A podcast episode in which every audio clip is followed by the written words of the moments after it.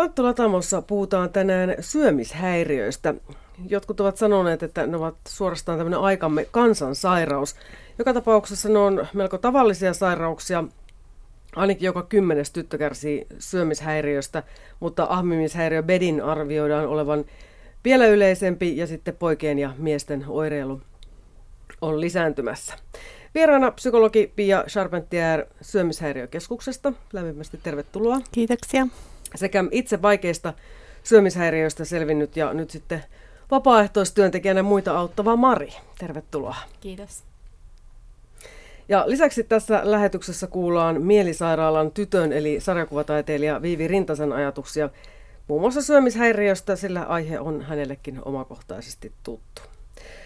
Käydään läpi sille vähän tiivistetysti, koska mä oon nyt, kun on aiheeseen perehtynyt, niin ymmärtänyt, että syömishäiriöt on monilla aika monimutkaisia vyyhtejä, mutta että mitä ne tiivistetysti, mitä kaikkea ne voivat olla, Pia?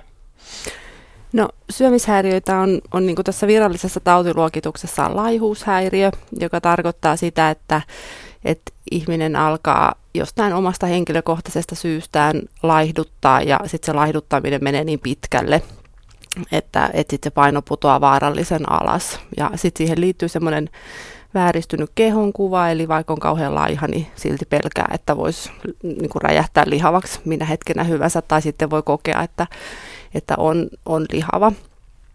Ja tota, sitten siihen liittyy tämmöisiä niin kuin, ää, ruoan pelkoa, että et usein, usein ihan niin kuin todella voimakkaasti pelätään. Sitten riippuu tietysti vähän, että miten vakavasta sairaudesta on kysymys, mutta tavallaan mitä vakavampi tauti, niin se voimakkaampi se pelko yleensä on. Ja, ja nämä pelot kohdistuu yleensä tämmöisiin niin kuin lihottavina ja epäterveellisinä pidettyihin ruokiin yleensä. Ja tota, pahimmillaan siinä sitten voi käydä niin, että joutuu ihan, että keho menee niin huonoon kuntoon, että voi ihan olla kuoleman vaarassa ja voi joutua tämmöiseen niin kuin somaattiseen sairaalaan, mistä kehoa sitten korjaillaan ja joillakin sitten psyykenoireilu menee niin vaikeaksi, että pitää olla sitten psykiatrisessa sairaalassa jonkunlainen hoitojakso, mutta suurin osa selviää kyllä ihan avohoidossa, avohoitokäynneillä, terapioilla ja näin. Sitten on tämmöinen ahmimishäiriö, joka on bulimia toiselta nimeltään, ja, ja siinä sitten on tyypillistä, että, että ihminen ahmii normaalia suuremman ruokamäärän kerralla, ja, tota, ja sitten kun se syömisen lihottava vaikutus ahdistaa myös bulimia, bulimiasta kärsivää, niin sitten hän tekee jotain poistaakseen sen tai eliminoidakseen sen ruoan lihottavan vaikutuksen. Ja tyypillistä on, että esimerkiksi oksennetaan sitten sen syömisen jälkeen. Ja niitä on muitakin, mitä mä en viitti mainostaa kauheasti, mutta tämä on semmoinen oire, mikä tunnetaan hyvin. Niin mä haluan antaa ideoita, niin mä en viitti sanoa. Mm. Mutta siis syömishäiriö ei tarkoita välttämättä sitä, että on, tai että se, että kärsii syömishäiriöstä, niin se ei välttämättä tarkoita sitä, että on langan laiha. Voi olla siis ihan normaali tai jopa ylipainoinen. Kyllä, että pelkästä painosta ei tiedä, että kärsikö ihminen syömishäiriöstä, mutta sitten jos on ihan semmoinen luurankomaisen laiha, niin silloin on kyllä yleensä anoreksiasta kysymys, jos on syömishäiriö. Mari, sinä et syönyt, sinä et halunnut oikein syödä. Millainen sun syömishäiriö oli? Se alkoi aika nuorena. Joo, tuota, se alkoi tuossa kuudennen luokan paikkeilla ihan semmoista tiedostamattomana, eli ihan niin kuin en tiennyt, mitä syömishäiriö on, en ollut kuunnut anoreksiasta, bulimiasta yhtään mitään ennen. Ihan vaan kun oltiin koulussa menossa ruokalaan, niin jättäydyin sitten siitä jonosta pois ja lähin ulos välitunnille lenkille tai leikkimään. En halunnut syödä muiden seurassa, koska se pelotti, mutta en ajatellut mitenkään syömishäiriö sen tavalla vielä, koska en tiennyt, mitä se syömishäiriö on. Mutta koulussa se terveydenhoitaja havahtui siihen, että saatat kärsiä syömishäiriöstä. Kyllä, että oli muutamia kertoja ehkä kuussa, kun kävin sitten syömässä ja opettajat kiinnitti sitten huomioita niihin ruokamääriin, että se oli jotain ihan olematonta se syöminen ja passittivat sitten terveydenhoitajan pakeille, jossa sitten huomattiin, että paino oli pudonnut. Mutta sua kiusattiin silloin ala-asteella. Kuinka paljon sä luulet, että se on vaikuttanut siihen, että sä sairastuit? Kyllä, sillä on tota, hyvin suuri osa ollut siinä, koska koki sellaista tunnetta, että ei niin kuin ollut riittävän hyvä johonkin tai ei ollut tarpeeksi kaunis tai niin sitten sitä ehkä alkoi niin kuin, sitten yläasteen puolella laihduttamaan, että olisi kelpaisi muille ja olisi parempi ihmisenä. Miltä Pia psykologin korvaan Marin tarina kuulostaa? No kyllähän se aika tyypilliseltä kuulostaa, että, että usein siinä alkuvaiheessa on joku, että jostain syystä on semmoinen kokemus, että mä en ole riittävän hyvä. Ja sitten siinä niin kuin tulee sitten tavallaan mieleen keinoksi jotenkin parantaa tilannetta se, että laihduttaa. Tulee niin kuin ratkaisuksi. Minkälaisia teidän autettavanne ovat, koska myös Marion vertaistukia olet paljon syömishäiriöisiä tavannut ja Pia jo vuosikymmeniä alalla työskennellyt?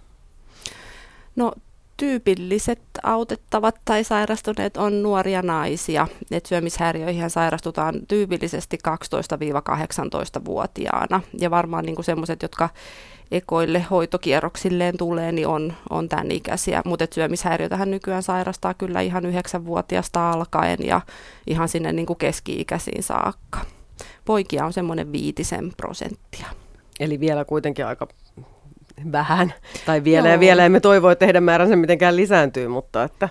Joo, kyllä. Että kyllä tämä niin kuin enemmän, tämmöisenä kun syömishäiriöt on nyt luokiteltu, niin semmoisina ne esiintyy enimmäkseen tytöillä, että pojilla on sitten vähän toisen näköistä ongelmaa. Eli minkälaisia? No esimerkiksi tämmöinen mies, joka käy punttisalilla pari kertaa päivässä ja hyvin ahdistuneesti ja tiukasti noudattaa tietynlaista ruokavalioa, hyvin paljon viettää aikaa peilin edessä ja kaikki elämä pyörii sen kehon muodon ja tämmöisen ympärillä ja jos ei pääse salille ahdistaa ja näin. Eli, eli se mielen maailma on kyllä ihan anorektinen, vaikka se keho olisi hyvinkin suuri eli haksikas. Puhutaan tästä fitnesskulttuurista ja tämän tyyppisistä asioista vielä tämän lähetyksen loppupuolella, koska myös Viivi Rintasen kanssa tästä puhuttiin ja hänellä oli siihen vähän näkemyksiä. Mutta Mari, siis teidän Etelän Syli ryn vertaistukiryhmissä, niin siellä on siis ilmeisesti kaltaisia nuoria naisia aika paljon. Kyllä, että mä vedän tota no niin, läheisille ryhmää ja sitten tällaista sairastavien ja toimureiden ryhmää, niin kyllä siellä tota, ihan niin kuin yläasteikäisestä päälle parikymppisiin niin naisia käy siellä, jotka kärsii erityyppisistä syömishäiriöistä, pääosin anoreksiasta. Mitä te puhutte niissä ryhmissä? Tietenkään voi mitään hirveitä yksityiskohtaisia asioita paljastaa, mutta niin kuin, mikä on yleensä silloin päällimmäisenä mielessä, kun te juttelette? Mm, no siinä ei ole mitään tiettyä sellaista kaavaa. Eli se menee ihan fiiliksen pohjalta yleensä, että otetaan esille joku aihe ja sitten jokainen saa tuoda siihen kommenttia, mikäli haluaa, mutta siinä ryhmässäkään ei ole pakko, pakko puhua, että jos haluaa olla kuuntelijan roolissa siinä, niin sekin on ihan sallittua kyllä. Kuinka tärkeä tämmöinen vertaistuki tämän tyyppisessä mielen sairaudessa on? Kyllä se hirveän tärkeää on, että et, et vaikka niin kuin ammattiapukin on tärkeä, niin silti kun semmoinen kohtalotoveri tulee sanoa, että et, tiedätkö, mä tiedän ihan tarkkaan miltä susta tuntuu ja tiedätkö, mä oon selvinnyt tästä, että et mä ehdotan tätä ja mä ehdotan tätä, niin, niin onhan ne paljon uskottavampia ne vertaiset kuin me ammattilaiset sit tietyissä tilanteissa. Joo, kyllä se omalla kohdallakin, niin en kauheasti saanut tukea niin kuin mistään – silloin, kun olin sairas, että nyt kun pystyy muita auttamaan ja tietää, että kaikilla ei välttämättä ole kavereita tai ei pysty perheelle puhumaan niistä ongelmista, niin kyllä se puhuminen on omalla kohdalla ollut se, että olisi halunnut päästä puhumaan omista tunteista enemmän ja siihen syömiseen liittyvästä ahdistuksesta. Niin, koska sitten varmaan anorektikoilla ainakin siis voi olla niin kyse niin vakavasta asiasta jo, että pitää saada ihmiselle äkkiä, äkkiä jossain, jossain muodossa niitä ravinteita, että hän pysyy hengissä. Joo, kyllä se silloin, kun se sairaus on pitkälle päässyt, että et, et siihen tavallaan semmoisen hankalaan tilanteeseen voi joutua jo ihan muutamassa kuukaudessa, jos on, menee ihan syömättömäksi. Mutta, mutta tyypillisesti, jos se oikein pahaksi menee, niin kyllä se sitten voidaan joutua tilanteeseen, jossa sitten on vaan pakko ikään kuin tavallaan ohittaa se, kesku, siis, siis keskustella aina pitää, mutta, mutta se prioriteetti on niin kuin saada tosiaan se henki pelastettua ja saada se keho ravittua riittävästi, jotta pysyy hengissä. Mutta joka tapauksessa on niin, että syömishäiriöt on yleensä kai niin monimutkaisia ja monisyisiä, että hoito on aika pitkä. Kaiken kaikkiaan hoito on yleensä jo, että, että sanotaan, että kahdesta kuuteen vuoteen tyypillisesti on niin kuin jonkunlaista hoitoa. Että, että tietysti ihan suurin osahan syömishäiriöistä tokenee ihan tämmöisessä avohoidossa, terapioissa, niin kuin näin, mutta että, että sitten se on semmoinen, mä en osaa ihan prosentuaalisesti sanoa, mutta se on semmoinen niin kuin pienempi porukka sitten, joilla se menee niin pitkälle, että ollaan todella hengenvaarallisissa tilanteissa. No Mari, sullakin on aika pitkä polku ollut erinäköisiä vaiheita, että välillä on ollut ihan pystynyt tekemään töitä ja sitten on taas mennyt ihan tosi pahan kuntoon ja sitten se syömishäiriö on myös muuttanut muotoa, että ensin et meinannut syödä ja sitten tuli ahmimista. Kerro vähän, että kauan sulla kesti ja minkälaista kaikkea apua sait? No kun se alkoi silloin kuudennella luokalla, niin sitä apua sain siinä sitten yläasteella. Ja nyt on ihan siis parantunut syömishäiriöstä. Tuossa vuosi sitten minut ulos kirjattiin avohoidosta. En käy enää missään terapioissa tai tällaisissa. Mutta kyllä se aika pitkä prosessi oli. Ja mä oon kyllä sitä mieltä, että kyllä se aina jossain määrin pysyy elämässä, että jos tulee vaikea elämäntilanne, niin voi uusiutua jollain tapaa tai tulla ne pahat ajatukset taas syömisen suhteen mieleen. Mutta sitten kun osaa asennoitua siihen, tietää, että jos lähtee väärälle, väärälle raiteelle, niin ei sitä mitään hyvää sitten seuraa. Että osaa sitten katsoa sen miettiä, että ei enää lähde siihen alamäkeen. Itse kun en on aina syönyt, ei ole, ollut, ei ole ollut vaikeuksia sen suhteen, niin on vaikea ymmärtää, että mitä silloin ihmisen päässä liikkuu, mitkä ne on ne väärät ajatukset, mitkä tulee päähän. No siis mulla ainakin tota, semmoiset ruuat, että missä oli tosi korkea energiapitoisuus, niin jotenkin ei niin kuin pystynyt, tai kun ties paljon niissä on kaloreita ja ties mitä, niin ei pystynyt jotenkin syödä, tai ajatteli, että jos nyt on yhden sipsin syön, niin varmasti 10 kiloa lihon sillä, että vaikka eihän se sillä tavalla todellisuudessa todellakaan ole. Mutta miten sitten tämmöisestä haitallisesta ajatuksesta opetellaan pääsemään eroon? Pitääkö, on, no, vaatiiko se opettelua nimenomaan? Kyllä se vaatii opettelua ja, ja yksi osa sitä on ihan se, että, että siinä niinku hoidossa aletaan vaan yksinkertaisesti harjoitella sitä syömistä. Ja just niin kuin sä sanoit, että et eihän siinä todellakaan niin käy, niin se on niin kuin, pyritään tarjoamaan se kokemus, että okei, että sä pelkäät tätä ihan tosi paljon, sulle tämä on todellista, että saatat sipsistä lihoa, mutta oikeasti se ei ole totta. Et se on niin kuin yksi taso sitä.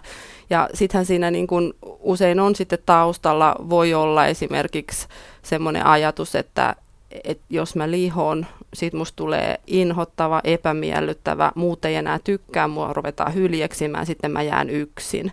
Niin tavallaan se yksi sipsi alkaakin edustaa sitä totaalista yksin jäämistä, hylje, hyljeksittynä olemista. Et siinä on ikään kuin sitten, kun sitä ruvetaan tutkimaan, niin siellä, on, siellä onkin niin kuin vähän monimutkaisemmat kuviot ikään kuin sitten sen sipsipelon taustalla.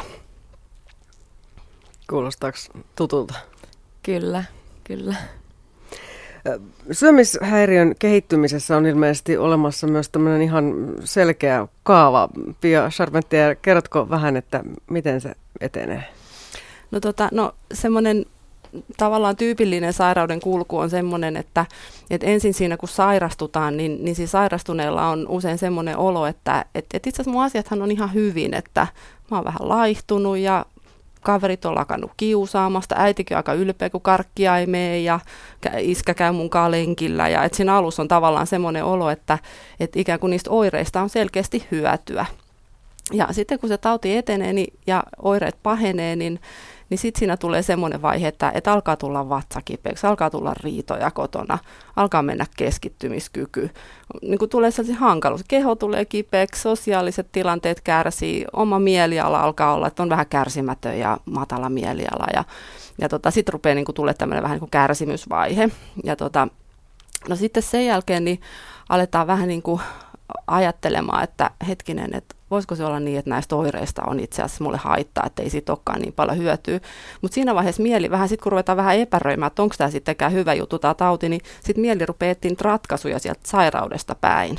Jos mä laihdutan vähän enemmän, jos mä liikun vähän enemmän, jos mä, eli tavallaan niin kuin oireita lisäämällä pyritään parantaa sitä oloa. No sitten kun sektiä on käyty loppu, todettu, että ei se parantunut pahentuvaa, niin sitten tulee ikään kuin semmoinen, että ei hitsi, että okei, kyllä se vaan on niin, että on pakko alkaa tekemään muutoksia. Ja sitten tullaan tämmöiseen muutoksen tekemisen vaiheeseen, missä siinäkin on sitten niin kuin semmoista, että välillä onnistuu, välillä ahdistus tulee niin suureksi, että on pakko turvautua taas oireisiin. Ja, ja siinä niin kuin tavallaan menee, tämä on oikeastaan semmoinen vaihe, että, että sitten kun ollaan hoidossa treenattu semmoisia uusia ahdistuksen hallintakeinoja, niin tämä on oikeastaan semmoinen kohta, missä niitä vahvistetaan. Eli että, että kun se syömishäiriö on ollut ennen ahdistuksen hallintakeino, niin nyt vähän niin kuin pumpataan voimaa niihin uusiin ahdistuksen hallintakeinoihin, ruvetaan treenaamaan niitä ja vahvistetaan niitä. Ja sitten kun ne on niin vahvat, se mitä sä sanoit hyvin, että, että vaikka se syömishäiriöinen ajatus tulee sinne mieleen, niin mä tunnistan sen, mutta mä en enää toimi sen mukaan. Eli vaikka mun päähän tavallaan välillä pamahtelee niitä ajatuksia, niin se ei vaikuta mun käyttäytymiseen enää. Ja se on ihan hirveän hyvä niin kuin paranemisen vaihe, että siitä oikeastaan sitten sit se vähän niin kuin melkein itsestään jatkuu sitten se paraneminen, kun pääsee siihen tunnistaa eikä enää tottele niitä ajatuksia. Heräskö sulla tämän pohjalta mitään mietteitä, Mari? Joo, no mulla tuollaista ahdistuksen hallintakeinoista, niin siinä äsken itse huomasi, että löysi sellaisia, että jos tuli semmoinen vääränlainen ajatus syömisistä, että jättääkö nyt syömättä vai mitä tekee, niin sitten mä kehittelin siihen, että alan vaikka kirjaa lukemaan tai lähden ulos metsää kattelemaan. Eli vähän niin kuin sivutti sen aiheen. Sitten ei ollutkaan ehkä niin ahdistava olo. Eli keksi jotain muuta siihen tilalle, ettei tarvinnut ajatella sitä, että jos mä nyt jätänkin syömättä. Miten sitten monet sairastuneista ovat juuri siinä murrosiän kynnyksellä, eli vartalo kokee aikamoisia muutoksia. Kuinka suuri merkitys tämmöisellä muutoksella on sairauden synnyssä? No sanotaan, että jos se mieli on jo vähän niin kuin syömishäiriöinen, niin silloin se ne muutokset saattaa aiheuttaa aikamoisia pelkoja ja tuoda semmoista hallitsemattomuuden tunnetta. Että varsinkin tytöillä, kun sitten pakkaa tulee sitä rasvakudosta, niin, niin se saattaa tuntua siinä, että ikään kuin se ruoka, mikä aikaisemmin ei ole tehnyt mitään, niin nyt alkaakin niin kuin kertyä tavaraa kehoon. Ja jos siinä on se semmoinen ahdistunut suhtautuminen kehoon ja lihomiseen, niin se yleensä aiheuttaa aika voimakasta huonovointisuutta psyykkisesti. Sä olit just Mari 12. Silloin varmaan alkoi kroppa näyttää pikkusen eriltä kuin aikaisemmin. Mm, no joo, mä oon siis ihan lapsuudesta saakka ollut tosi hoikka muutenkin, että mulla ei kyllä sinänsä niin kuin ollut se murrosikä tuonut sellaista niin kuin ahdistusta, tai kyllä sekin totta kai sitten jollain tapaa vaikutti tähän syömishäiriön syntyyn, mutta että vaikea sanoa, kyllä se jossain määrin on se murrosikäkin vaikuttanut. Niin varmaan ainakin siis myös ihan tämmöiset niin kuin hormonaalisetkin muutokset. Ja monet mm. teinithän on joka tapauksessa vähän ahdistuneita. Ja kun aivoissa tapahtuu semmoinen juttu siinä about 12-vuotiaana, että me tullaan tietoiseksi itsestämme. Eli silloin me ruvetaan kysyä niitä kysymyksiä, että kuka mä oikein oon tässä mun yhteisössä, kuuluuko mä tähän, mikä mun arvo on, mitä muut ajattelee musta. Että me tullaan niin kuin eri tavalla tietoiseksi itsestämme siinä vaiheessa. Entä sitten ylipäätään tällaiset suuret elämänmuutokset, jos vaikka vanhemmat eroaa? Sitten toki voi just olla tämmöistä ahdistusta aiheuttavia asioita, niin kuin vaikka Marilla, että kiusataan koulussa tai jotain muuta, mutta jos, tai jos tapahtuu oikeasti jotain vakavaa, jotain kohtaa väkivaltaa tai jotain muuta tällaista, niin kuinka suuri merkitys näillä on laukasijana? Kyllä tämmöiset isot elämänmuutokset ja just tämmöiset traumaattiset tapahtumat, niin kyllä, kyllä semmoisia ihmiset löytää sieltä taustaltaan. Että näillä isoilla muutoksilla usein on se merkitys, että, että jos vaikka muuttaa paikkakuntaa, vanhemmat eroa, itse eroa poikaystävästä tai vastaavaa, niin ne on yleensä semmoisia sinänsä normaaleja elämäntilanteita, mutta silloin kun me kaikki kohdataan näitä jossain kohtaa elämässämme, niin, niin silloin me joudutaan ottaa käyttöön ne meidän ahistuksen hallintakeinot. Ja silloin kun sairastuu syömishäiriö, niin yleensä tällaisessa tilanteessa käykin sillä lailla, että ei olekaan mitään keinoja, vaan tämä syömishäiriö tarjoutuu sitten semmoiseksi helpotuskeinoksi. Mielenterveysohjelman Lanttu Latama on menossa. Puhumme syömishäiriöistä. Vieraina kokia ja toisten vertaistuki nykyään Mari sekä psykologi Pia Charpentier. Miten paljon vaikutusta on sitten sillä, miten muut ihmiset kommentoivat erityisesti nuoren naisen painoa? No kyllä silloin on merkitystä, että, että monet kertoo, että, että, että se sairaus alkoi siitä, kun joku sanoi jotain. Kouluterveydenhoitaja sanoi jotain, isä sanoi, että onpa sun posket pyöristynyt ja näin. Että kyllä, kyllä se semmoisena laukaisevana tekijänä on, mutta, mutta tämmöiset sanat ei haavoita, jos ei se ole valmiiksi jo arka paikka. Eli kyllä siellä pohjalla usein on sitten jotain muuta. Joo, no mullakin tota, kun on ollut tosi hoikka aina, niin on tullut siitä sanomista, että, että kylläpä sä oot hoikkaa. Ja sitten mä oon ottanut sen sillä tavalla, niin kuin, että no entä jos olisin vielä hoikempi. Ja sitten alkanut sitä kautta miettimään, että, että joo, että olen hoikka omasta mielestä, on kuitenkin lihava, mutta että jos toiset sanoo, että on hoikka, niin ehkä mun pitäisi olla vieläkin hoikempi. Niin sitten saisi just enemmän kavereita ja hyväksyntää Kyllä. ja muuta. Mm. Mutta jos ajatellaan vielä vähän sitä vanhempien roolia ja just sitä, että sanooko se isä, että on posket vähän pyöristynyt. Mm. muistan kyllä itsekin, kun äiti sanoi mulle jossain vaiheessa, että säpä sä oot muuten vähän pyöristynyt, että näyttää farkunnappi kiristävän, niin mä loukkaannun ihan hirveästi. Eli että täytyisi mun mukaan laiduttaa, kun mä oon ihan hoikka. No joo, siitä, siitä päästiin, enkä, enkä lähtenyt sille tielle, mutta siis nuori ihminen ottaa nämä aika vakavasti voi ottaa. Joo, ja, ja kyllä meidän niin vanhempina olisi tosi tärkeää muistaa, että meidän sanat on hirveän tärkeitä lapselle, varsinkin semmoiset, kun me niin jotenkin arvioidaan sitä lasta.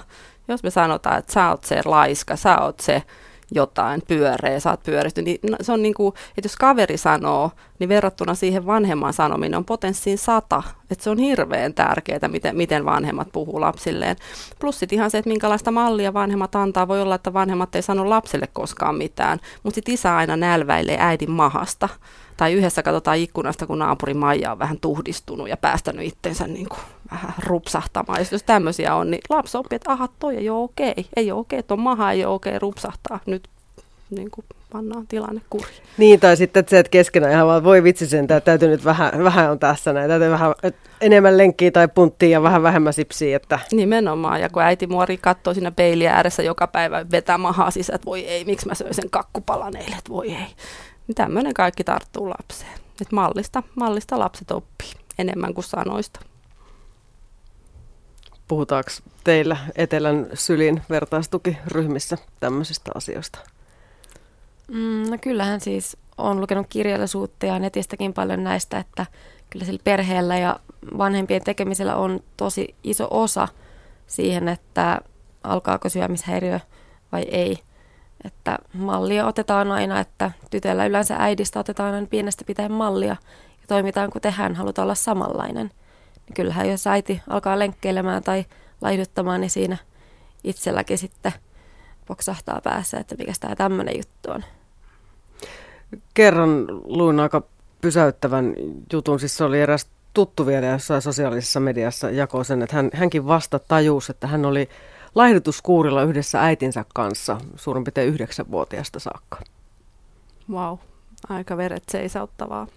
Mutta hän on myös nykyään ihan normaali painoinen ja hyvin voiva, mutta ilmeisesti on ollut aikamoista kipuilua siinä, että jos niin kun aina yhdessä äidin kanssa laihdutetaan, että se on niin ilmeisesti ihan yhteinen harrastus. Se voi olla sellainen bondauskeino.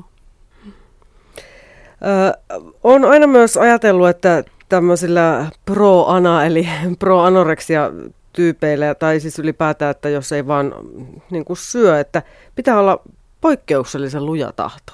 Olenko oikeassa vai väärässä? No, jos sä kysyt anorektia, että sulla on toinen käsi tyhjä ja toisessa kakku, ja sä kysyt, että onko sun helpompi valita tämä kakkukäsi vai tämä kakuton käsi, niin mitä sä luulet, että anorektiko vastaa? No se kakuton. Niin, mutta sulle voisi olla vaikeampi niin. olla ottamatta sitä kakkua. Eli, eli siinä niin se tahdonvoima, että ei, ei anorektikolle vaadi tahdonvoimaa olla syömättä, vaan siltä vaatii tahdonvoimaa syödä. Et se on niin semmoinen illuusio, mikä siinä sen sairauden ympärillä pyörii. Et ei, se, ei se ole vaikeaa anorektikolle se syömättä oleminen. Syöminen on vaikeaa. Eli ehkä olisi ihan hyvä, että ei puhuta, puhu, eikä siis ainakaan, niin, voi ajatella näin ehkä, mutta siis ettei kannattaisi sanoa tätä ääneen, ettei niin. siitä tule siis semmoista glorifioitua juttua. Niin, kun me luullaan, me jotka halutaan se kakku, niin meille, meille se vaatii tahdonvoimaa, niin me kuvitellaan, että muilla on sama juttu, mutta ei se heille ole niin, ei se mitään tahdonvoimaa vaadi. Oliko sulle Mari syömättömyys helppoa vai vaikeaa? Mm, no siis siinä yhdessä vaiheessa sairautta, kun oli niin kuin anoreksia piirteitä, mutta sitten oli niitä bulimisia piirteitä myös, niin kyllä sitä joskus, kun illalla mietti, että pitäisikö lähteä kauppaan ja ostaa kamala määrä ruokaa sieltä vai sitten olla syömättä. Niin kyllä siinä vähän niin kuin, se oli tosi vaikea tilanne, joutui punnitsemaan sitä, että meneekö se anoreksia äänen mukaan vai bulimia äänen mukaan vai päättääkö ihan itse, niin kuin, että, että nyt ihan syön terveellisesti enkä hae kaupasta korillista ruokaa tai jätä mitään syömättä. Et se oli vähän haastavaa, että kun tuli molemmista suunnista se anoreksia ja bulimia ääni molemmat, niin se oli kyllä tosi ahdistavaa. Yle puhe. Kuunnellaan tässä välissä toista nuorta naista, joka kärsi noin kymmenen vuotta syömishäiriöstä. Hän sanoi, että hänet suorastaan elämästä kidnappattiin kymmeneksi vuodeksi johonkin mustaan aukkoon. Hän on sarjakuvataiteilija ja taidekasvattaja Viivi Rintanen. Mikä hänet oikein sairastutti? Et muistaa tavallaan jo lapsena olleensa niin, tai ajatelleensa sellaisia asioita, ehkä eri lailla, miten välttämättä kaikki ihmiset ei ajattele vaikka ruuasta tai omasta koosta. Mutta sitten vasta niin kun teiniässä, kun oli niin kun tietynlainen ympäristö ja sitten isoja muutoksia elämässä, niin ensimmäisen kerran niin kun alkoi niin kun isot ongelmat. Ja sitten tasottui jossain vaiheessa, mutta sitten kun muutin omilleni opiskelemaan, niin sitten vasta lähti niin kuin tavallaan käsistä koko homma. Se on, se saattaa jollakin liittyä no, isoihin muutoksiin, mutta myös niin kuin itsenäistymiseen ja omillaan pärjäämiseen. Miten sä ajattelit silloin lapsena jo ja nuorena niin siitä ruuasta? No se just se, että se ei lähde ehkä siitä ruuasta, ei, ainakaan mulla ei lähde ruuasta, että mulla se lähtee niin kuin ehkä ajatuksista, jotka koskee itseä ja sitten vaan kanavoituu siihen ruokaan. Että se saattaa olla niin kuin, tavallaan lapsen, lapsen ajatukset, niin mä en pääse niihin enää edes käsiksi, että mitä, mitä siinä on niin kuin ajateltu.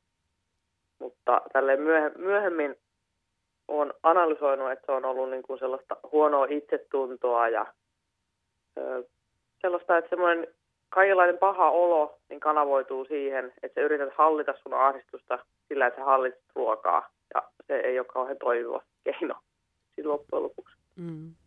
Ja sulla siis tämän tyyppiset ongelmat jatku sitten pitkään? Kuinka pitkään? Joo. No, jos kuvittelee, että niin kun silloin teiniä se tavallaan ensimmäinen jakso, kun on vaikka niin kuin laistunut tosi rajusti tai laihduttanut ihan siis niin kuin halunnut laistua, niin öö, jos se on ollut joskus esimerkiksi olisiko ollut 14-vuotiaana, 15-vuotiaana, ja sitten jatku kuitenkin niin kuin päälle parikymppiseksi niin kuin eri, eri tavoilla, eri vaiheilla, eli kyllä siinä melkein kymmenen vuotta tuli täyteen. Että, että mun mielestä on aika hurjan pitkä aika verrattuna siihen, että mä oon nyt 25. Niin, siis kymmen, kymmenen vuotta niin kuin nälkää. No ei välttämättä pelkästään nälkää, mutta niin kuin sitä, että se jossain määrin hallitsee sun elämää. Et sehän siinä oli, että pahimpina aikoina ymmärti, että tämä ei voi jatkua näin, jos on ensimmäinen asia, kun herää ja viimeinen, kun menee nukkumaan. Niin se ei niin kuin, se pyörittää sun koko elämää ja se syö kaiken muun. Siltä se tuntuu. Miten sä sitten pääsit tämmöisistä haitallisista ajatuksista eroon? No, tota, no niitä oli ensinnäkin niin paljon ja sitten se rakennelma oli niin suuri. Niin, ja sit, kun mulla siinä oli kyse, mun mielestä siinä oli kyse ahdistuksesta ja siitä, että sä yrität hallita sitä sen ruoan kautta. Niin mulla siihen auttoi ehdottomasti se, että opet, opetteli hallitsemaan sitä ahdistusta jollakin muilla keinoilla. Et ensin oli tietenkin liikunta, mutta koska sekin saattoi olla tosi pakonomaista, niin sitten oli pakko löytää jonkinlainen niin kuin kompromissi asiaan. Et esimerkiksi mulla jooga auttoi tosi paljon ja monia muillakin se tuntuu auttaneen, koska siinä niin kuin oppii rauhoittamaan itsensä eri tavoilla kuin sellaisella niin kuin niillä ei-toimivilla keinoilla.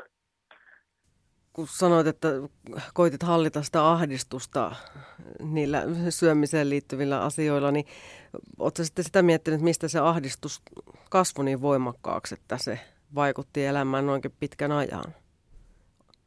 Joo, no kyllä mä, mä uskon, että se on, se on varmasti ollut myös mun niin kuin, tavallaan oma taipumus, että on tosi semmoinen niin kuin, suorituskeskeinen ja aika perfektionisti ihminen, että kaikki pitäisi tehdä täydellisesti, että niin kuin omassa persoonassa ihan ehdottomasti on sellaisia piirteitä, jotka voi niin kuin johtaa tällaiseen. Mutta sitten toisaalta niin on ollut sellaisia kokemuksia elämässä ja sellaisia ympäristöjä, niin kuin tosi niin kuin rankkojakin elämänvaiheita, isoja muutoksia vaikka perheestä. Niin kyllä nämä on niin kuin ehdottomasti vaikuttanut asiaan. Ei sitä, että molemmat siihen tarvitaan mun mielestä. Mutta oliko sulla mitään sit sellaista, kun monesti kritisoidaan vaikka mainosten liian laihoja malleja tai nyt tällä hetkellä tällaista fitness-elämäntapaa tai tämän tyyppisiä, niin voiko sun mielestä ihminen sairastua tälla, tällaisista syistä, että katsoo liian laihoja malleja? Kyllä se on yksi tekijä ollut, ainakin mun mielestä teiniässä se vaikuttaa aika paljon siihen, kun teinithän elää koulussa aika paljon keskenään. Ja sitten niillä on se niiden media, mitä ne kuluttaa. Niin siihen liittyy kyllä sitä aikana tosi paljon nuo kaikki kuvat ja kaikki mahdolliset niin kuin vaikkapa huippumallishout ja tällaiset asiat. Niin ne kuvat pyörii sen niin kuin, yhteisön käytössä. Ja siis sieltä niin kuin, tavallaan teinityttöjen keskuudestahan on tullut vaikka sellaisia niin kuin, vaikka anorektisia yhteisöjä kuin Pro Ana, joissa mm. niin kuin, tavallaan ihanoidaan sellaista niin kuin, ja pidetään sitä vähän niin kuin fitness on nyt elämäntyyli, niin silloin myös anoreksia on ollut yksi mahdollinen niin kuin lifestyle, mitä elää. Niin se, on, se syntyy sellaisessa kivassa keitoksesta näiden kaikkien asioiden välillä. Ja en usko, että pelkästään se niin kuin media ei ole koskaan pelkästään se syyllinen, eikä ole niin kuin vain yhtä syyllistä, mutta siis niin kuin isostikin voi ajatella, että mikä meidän kulttuurissa on sellaista, että niin kuin tosi monet naiset niin kuin joutuu tällaiseen tilanteeseen. Mun mielestä on kyllä hurjaa. Fitness on myös niin mun mielestä ilmiönä, kun mä oon itse katsonut sitä just sieltä tavallaan niin kuin syömishäiriön sisältä ja sitten on nähnyt sen fitnessen ison tulemisen Suomeen tai ehkä tällaisen comebackin, niin se on näyttänyt mun mielestä, se oli munkin mielestä tosi niin kuin mielenkiintoista. Mutta sitten tuntui vaan, että siinä oli tavallaan mahdollisuus vaihtaa se syömishäiriö toisenlaiseen niin kuin kontrolloinnin ja muotoon, joka kuitenkin koskee yhtä lailla kehoa. Se tuntuu mielestä niin kuin tosi hurjalta, että sillekin voi tavallaan, niin kuin, ei nyt välttämättä menettää elämänsä, mutta sille voi aika paljon antaa, niin kuin antaa ison osan elämästään pelkästään sille. Niin tuntuu musta hurjalta. Viivi Rintanen, sä tuossa sanoit just, että tämmöinen syömishäiriö voi olla aika monimutkainen keitos, niin mitä elementtejä tai apua syömishäiriöinen tarvitsee, jotta hän pääsee sitten tästä sairaudesta eroon, joka voi olla siis ihan todella tuhoisaa? Joo, no ehdottomasti se nyt ainakin, että siis oikeasti, että sitä apua pitää ottaa vastaan ja sitä kannattaa hakea. Siinä on hirveän iso kynnys, että mä en ole mikään malli esimerkki esimerkiksi sen takia, että mä en ole koskaan niin ollut avun piirissä oikeastaan. Ja jälkeenpäin ajateltuna niin olisi ollut todella hyvä niin kuin hankkiutua sen avun piiriin, koska mahdollisuuksia on ollut. Niin kyllä musta tuntuu, että siihen tarvii sen kombon, missä sun läheiset ja sitten niin kuin monesti varmasti myös niin kuin ammattiapu tietää, mistä on kyse. Mutta miten sitten auttaako se, mitä jos joku sanoo, sanoo että otpassa kauhean laihaa, syöppä enemmän? Ky- kyllä se saattaa joskus auttaa, koska semmoinen monesti semmoinen kävelet huoneeseen, niin semmoinen tavallaan kauhun tuijotus vallitsee, mutta kukaan ei sano mitään. Et siinäkin semmoinen, niin kuin, että liika poliittinen korrektius niin se, ja se vaikeneminen ei auta. Että semmoinen niin kuin typerä kommentti, jonka ainakin itse olen monta kertaa kuullut, on saattanut olla jossain vaikka työpaikka lounaalla, niin että, että voi sinä kun olet noin hoikkaa, että miten sinä pysyt noin hoikkana. Ja on tehnyt mieli kyllä vastata, että no tällä syömishäirellä pysyy tosi hoikkana. Ja ehkä semmoinen niin kuin oikeasti aito välittävä puuttuminen, niin että jos huomaa jossain läheisessä, ja sitten kyse ei pelkästään todellakaan ole laistumisesta, että voi olla niin monenlaisia syömishäiriöitä, että No sä oot Viivi sarjakuvataiteilija ja taidekasvattaja ja piirrät sarjakuvia myös erilaisista mielenterveysaiheista, myös tästä syömishäiriöstä. Tämä on ilmeisesti sulle aika luontainen tapa sitten tuoda tätä asiaa esille ja ilmaisitko sille jotain omaa sisäistä vai miksi sä piirrät näistä aiheista? No mä aloin piirtämään näistä aiheista sen takia, että musta tuntuu, että niin kuin mielenterveydestä on pakko puhua enemmän. Ja siinä oli todellakin siis, no mun teokset on teos ollut oma elämänkerrallinen, että oma lehmä ojassa silleen, että totta kai mä haluan muutosta tähän asiaan niin kuin myös itseni takia, että mielenterveysasioista puhuttaisiin. Mutta sitten kun mä oon ollut mielenterveysosastolla töissä ja nähnyt kaikenlaisia hulluja, niin silloin ymmärsin, että se on, se on niin inhimillinen asia, että sitä ei pitäisi piilotella ja salailla ja pitää tällaisena tabuna, mikä se ehkä vielä on. No millaisia ajatuksia sä sitten toivot, että ihmisillä heräisi, kun hän sun sarjakuvia lukee? No ehkä sen, että, että, että ei anna pelkästään niin kuin lääketieteen tai ammattilaisten, joiden kyllä siis sanomisella on myös merkitystä, mutta siis, että ei anna pelkästään heidän niin kuin kommenttien tai näkökulmien vallita, vaan että vaikka hullut olisi järjiltään jollakin hetkellä, niin kyllä niitäkin kannattaa silti kuunnella. Et se on niin kuin ehkä mun suurin pointti, että ku- kuuntelee niitä, joita yritetään auttaa ja joiden ongelmia saataan kauhistella ja mielenterveyden niin kuin tilaa vaikka Suomessa, niin kuuntelee myös niitä. Yle Puhe. Edellä äänessä siis Hampurista tavoittamani sarjakuvataiteilija Viivi Rintanen. Hän on siis palkittu sarjakuvastaan Mielisairaalan kesätuttu ja hänen hulluussarjakuvia bloginsa kertoo tositarinoita mielenterveydestä sarjakuvan muodossa ja kuka tahansa voi oman tarinansa sinne lähettää. Me jatkamme täältä Lanttulataamon studiosta Pia Charpentier, psykologi syömishäiriökeskuksesta ja sitten vertaiskokia Mari on täällä, ovat täällä vieraina. Tästä tuli aika paljon asioita, joista me on jo puhuttu, mutta vähän tuli uusia kantteja. Heräskö teille ajatuksia? No tota, no fitnessiin nyt tietysti tekee mieli tarttua, kun se on tämmöinen polttava aihe. Ja tota, ehkä tälleen syömishäiriö ho- hoitavan henkilön näkökulmasta, niin meidän maailmassa se ehkä näyttäytyy joskus semmoisena vähän niin kuin laillistettuna syömishäiriönä se fitnesskuvi. Ei se tietenkään tarvitse sitä olla, mutta, mutta vähän niin kuin kun anoreksiasta parannutaan fitnessurheilijaksi, niin usein siellä mielen tasolla ei ole kyllä kauhean massiivista muutosta päässyt tapahtumaan, vaan se voi ehkä olla vain yksi tapa piiskata itseään. Et se ei ainakaan perustu semmoiseen hyväksy itsesi, kuuntele kehoasi, ole lempeä itsellesi periaatteisiin, vaan se on enemmän, että painaa, painaa enemmän, enemmän, olet niin. muutu toisenlaiseksi. Mitä vähemmän rasvaa, sen parempi, mitä enemmän lihaksia ja protskua eikä hiilaria ollenkaan. Kyllä. Mari, sä käyt salilla kuitenkin edelleen itse. Joo, tota, kyllä komppaan täysin Piaa tässä, että se on vähän niin kuin semmoinen niin sanottu sallittu syömishäiriö, toi fitnessbuumi, kun se on nyt noussut pinnalle, niin kyllä siellä kun salilla itsekin käy, niin välillä tekee mieli sanoa, jos siellä näkee jonkun henkilön, joka raataa ihan siellä äärimmilleen vietyä treeniä, niin tekee mieli mennä sanomaan, että kuules, että onko sulla kaikki kotona. Että kyllä sitä valitettavasti näkee kuntosalilla.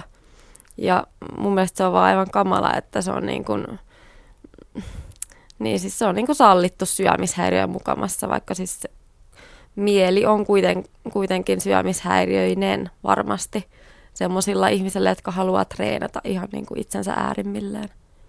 Mut jos ajattelee nyt tämän boomin laajuutta, niin sehän on, aika, siis sehän on tosi laajaa, koska on monta televisio-ohjelmaa, missä tätä tarjoillaan. Kaupat on täynnä erilaisia proteiinirahkoja, joita meidän pitäisi syödä ja yrittää näyttää mahdollisimman rasvattomilta ja lihaksikkailta. Joo, kyllä niin kuin monet siihen semmoisen meininkiin on ihan lähtenyt ja, ja varmasti niin kuin kohtuulli, kohtuullisessa määrin se, mä luulen, ei se nyt varmaan haittaa, jos nyt vähän syö rahkaa ja syö terveellisemmin ja liikkuu enemmän ja näin, niin sehän on ihan jees. Sehän on suositeltavaa se, sehän on, se on erittäin hyvä asia, että et sitten vaan kun se rupeaa menemään semmoiseksi ahdisteluksi ja jätetään kaikki muu elämä elämättä ja ollaan kroonisessa stressitilassa, kun vedetään liian kovit treenejä koko ajan. Niin. niin ja joutuu mittaamaan, jos mittailee ruoka-aineet tosi tarkkaan ja muuta, niin kyllähän se ja joka paikka on vietävä omat eväät. Sä et voi syödä mummun pannukakkuja, kun huvittaa. Ja onhan se aika ankeeta. Niinpä. Äkkiä ajateltuna. No mitä mieltä te olette sitten siitä ajatuksesta, jonka heitin tuohon ihan alkuun, että syömishäiriöt olisi vähän niin kuin tämmöinen meidän, meidän aikamme kansansairaus. Meillä on ehkä myös sitten kakkostyyppi diabetes, on se toinen äärilaita, mutta toki tällaista ihmistäkin voi vaivata syömishäiriö. Hmm.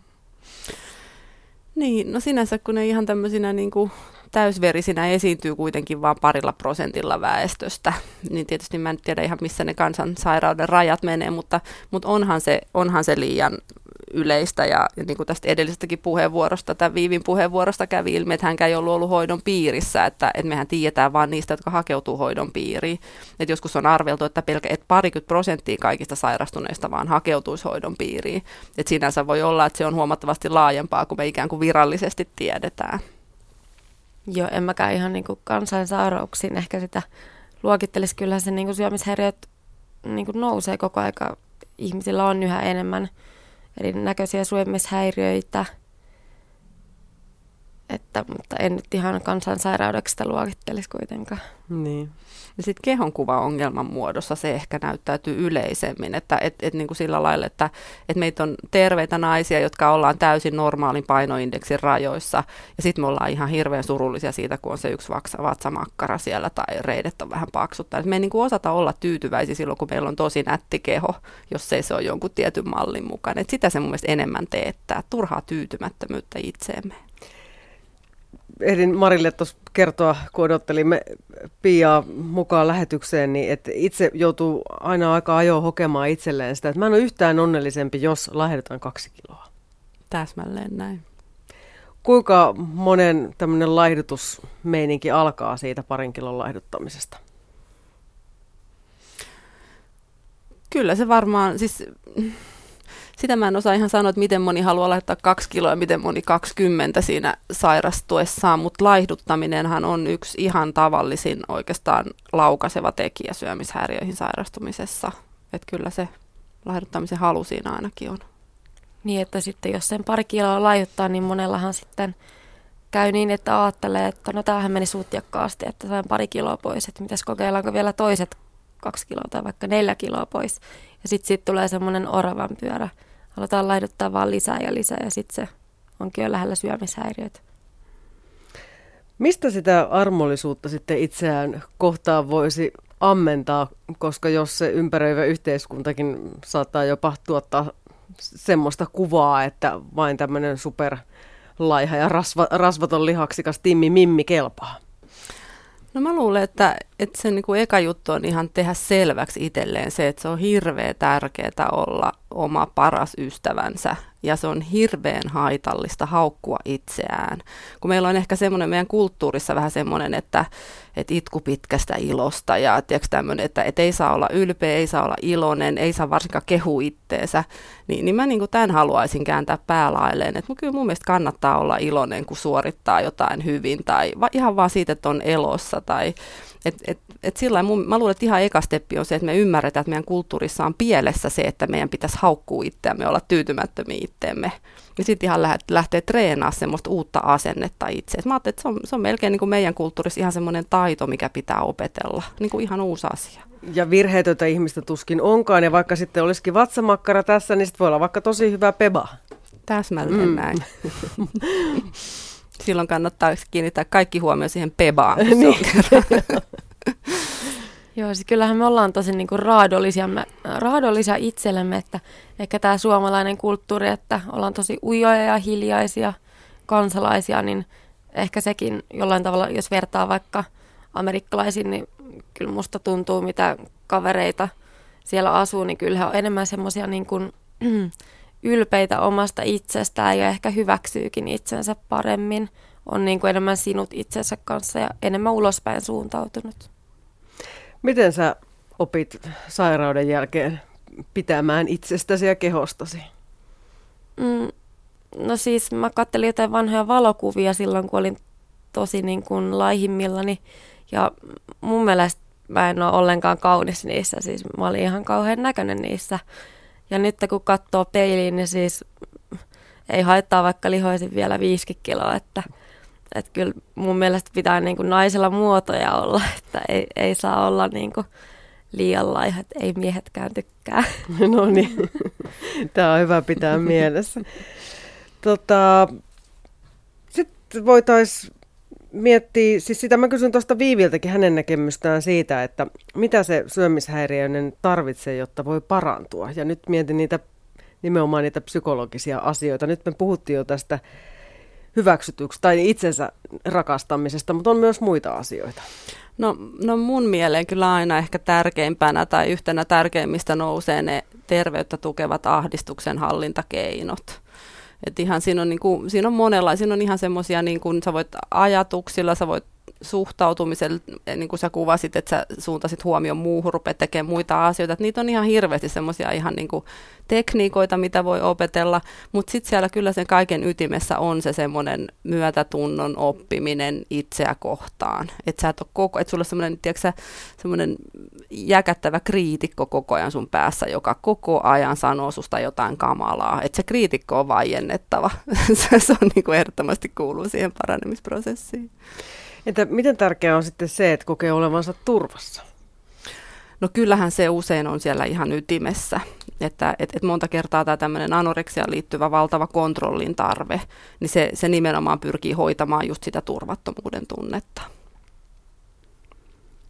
Mitä sanoo kokemusasiantuntijamme Mari? Millaisia ajat, asioita sä kaipasit silloin, kun sulla lähti paranemis, paranemisprosessi käyntiin? Mm, no siis kyllä siinä olisikin niin ystävien ja perheen tuki oli semmoinen, että, että kaipasi jotain siihen lähelle, että en mä varmasti yksin olisi selvinnyt tuosta syömishäiriöstä. Että kyllä semmoinen niin tukiverkosto ja niin kuin, että pysty keskustelemaan siinä paranemisen aikana. Ja oli semmoinen turvallinen ympäristö, että ei ollut mitään pelon aihetta. Niin se kyllä niin kuin toi mut paremmille vesille.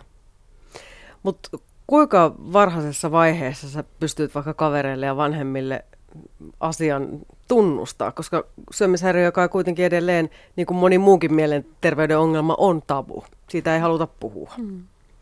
Mm, no tota noin, niin kyllä siinä aika kauan meni, että mä niin kuin itse pystyin kertomaan ongelmistani, että siinä oli yläasteella oli muutama ystävä, jotka sitten vähän niin kuin näki sen mun tilanteen ja sitten sitä kautta kysyi multa, että, että mikä tämä juttu on.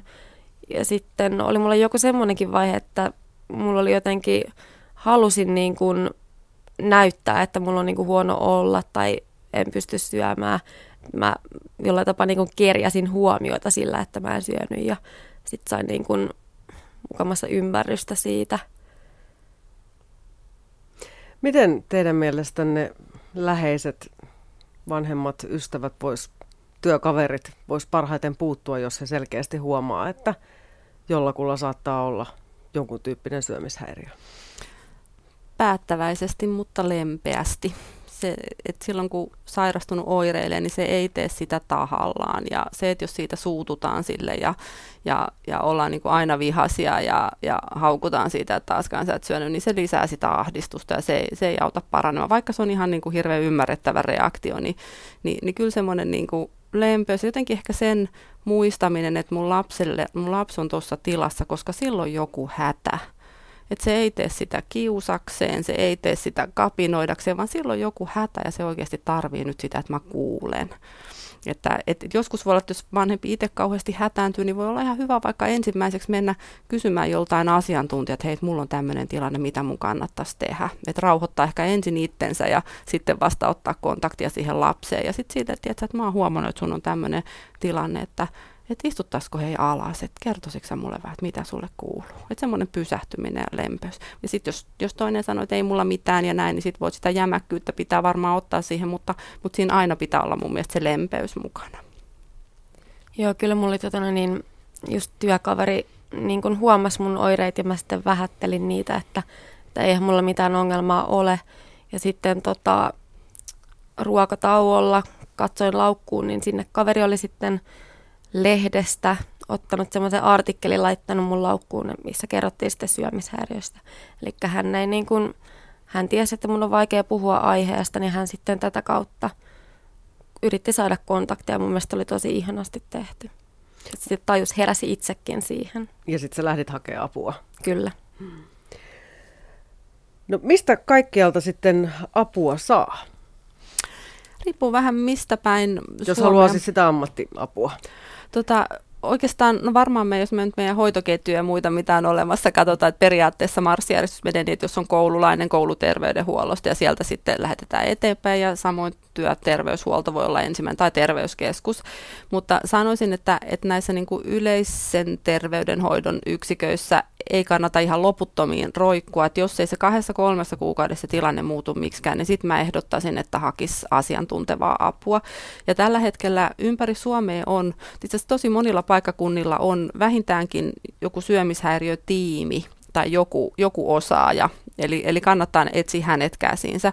Sittenhän on näitä erikoisyksiköitä, että syömishäiriökeskus on, on yksi, että me ollaan niin kuin, meiltä ostetaan, kunnat ostaa meiltä palveluita, mutta sitten on näitä niin kuin yksin syömishäiriöyksikköä ja, ja useilla paikkakunnilla on joku tämmöinen syömishäiriötiimi tosiaan vähintään.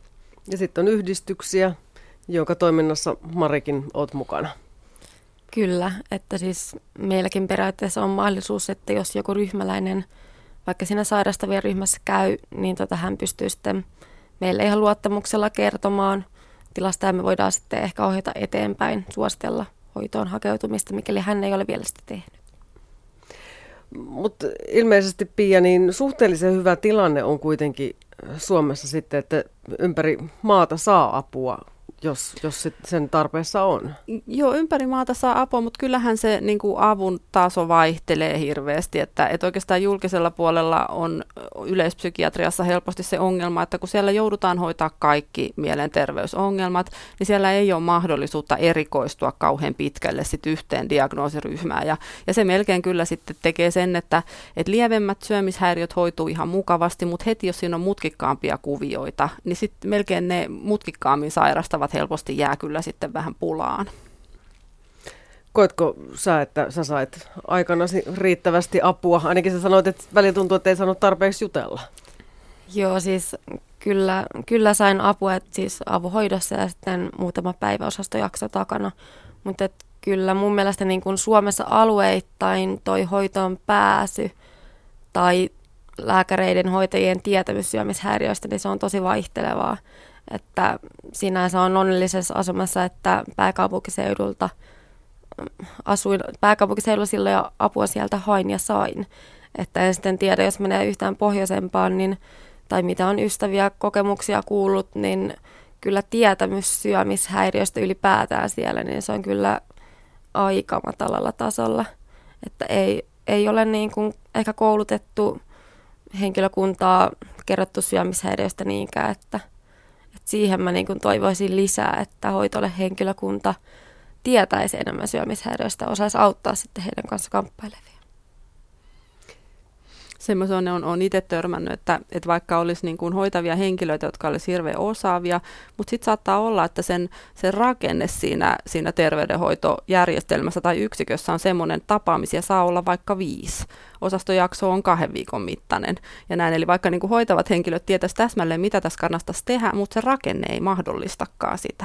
Eli meillä on ihan tämmöisiä, niin kuin, että miten meidän terveydenhoito on organisoitu, niin se joskus tekee mahdottomaksi sen, että voisi hoitaa kunnolla. Niin, eli se on organisoitu rahan talousasioiden takia ja kenties se sitten niin kuin ei, ei vaikuta siltä, että potilaan hoidon tarpeen mukaan. Kyllä. Joo. No hei, tähän kohottavaksi lopuksi vielä Mari, niin kerrotko vähän kuulumisiasi, eli kuinka tällä hetkellä voit? Sulla on vähän kiire, sulla on vähän tekemistä. Joo, tota, olen, olen tota noin, niin erittäin onnellinen ja opiskelen hoitoalalla tällä hetkellä mahdollisesti tulevaisuudessa haluan työskennellä mielenterveyspäihde potilaiden parissa, auttaa ihmisiä selviämään erilaisista mielenterveysongelmista. Olen täysin parantunut, eli vuosi sitten hoito päättyi ja enää ei ole paluuta siihen entiseen. En halua miettiä menneitä enää.